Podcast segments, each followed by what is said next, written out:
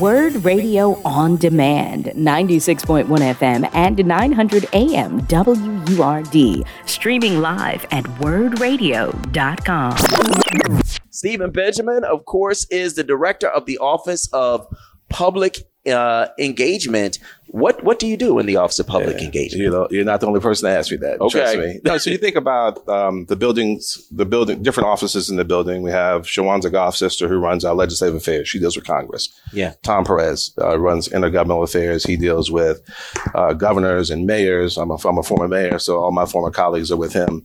Uh, public engagement is really everybody else. So you think about not politicians, but civil society, um, uh, business leaders, labor, all our civil rights and racial justice uh, uh, groups.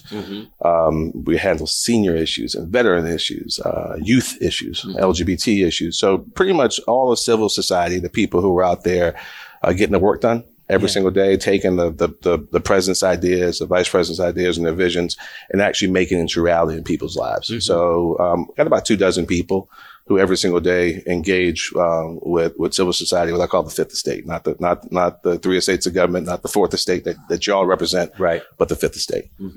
So, in, in terms of, of some of the black issues that you've dealt with, um, you know, we asked about police reform um, just just a few minutes ago. How are you dealing with some of those issues that that are important to the black community? Well, it's important. Um, well, we obviously work at the pleasure of the president and vice president. And I think it's important when you talk about police reform that the George Floyd Justice and Policing Act that the president uh, fully supports, 100% supports, uh, but uh, House Republicans have blocked it uh, since it was uh, introduced. Uh, the um, president decided he would use the power of the pen, an executive order, and, and, and every single one of the provisions in that bill, uh, from banning chokeholds to full transparency for law enforcement officers who break who break the rules.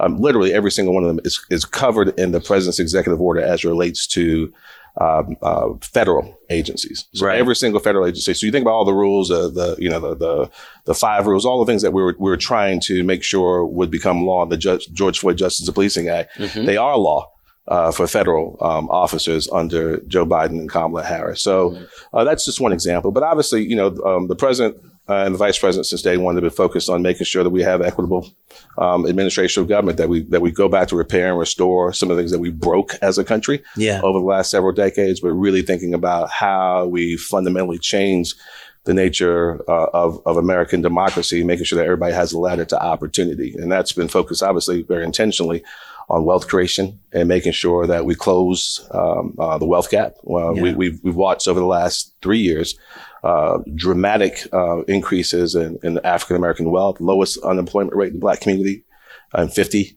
uh, years, uh, increases in black home, home ownership. And, ju- and just an opening, I mean, you all know, I mean, uh, you, you might be a little bit younger than me, but even the idea of, um, of, of, of different pathways to the middle class. He talks about growing an economy from the bottom up and the, and the middle out. You don't have to have a college degree. Uh, to make a really, really good living. So this idea of apprenticeships, uh, that's now led to 14.8 million new jobs across the country, uh, in- including um, um, several in, in, in Pennsylvania and, and in Philly. This massive investment in infrastructure. I want to say Philly's got well over 100 uh, dollars in, or, or so in infrastructure dollars uh, under the president's uh, uh, leadership. Um, significant. I think I'm going to be in Philly maybe later this week talking about some of the investments in infrastructure and the airport um, uh, as, as well. Uh, but also for those who did decide to go to college, obviously the president's leadership on on uh, on reducing student loan debt. I mean, Yeah. we're, we're talking about uh, the Republican packed Supreme Court uh, shot down the president's loan forgiveness program.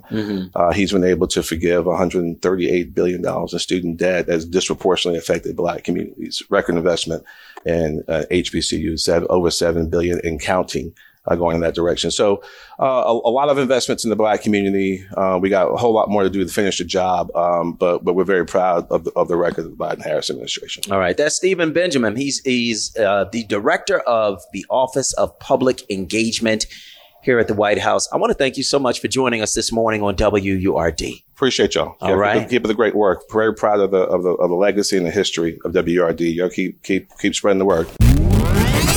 You've been listening to Word Radio on Demand. Listen live at 96.1 FM, 900 AM, and online at wordradio.com.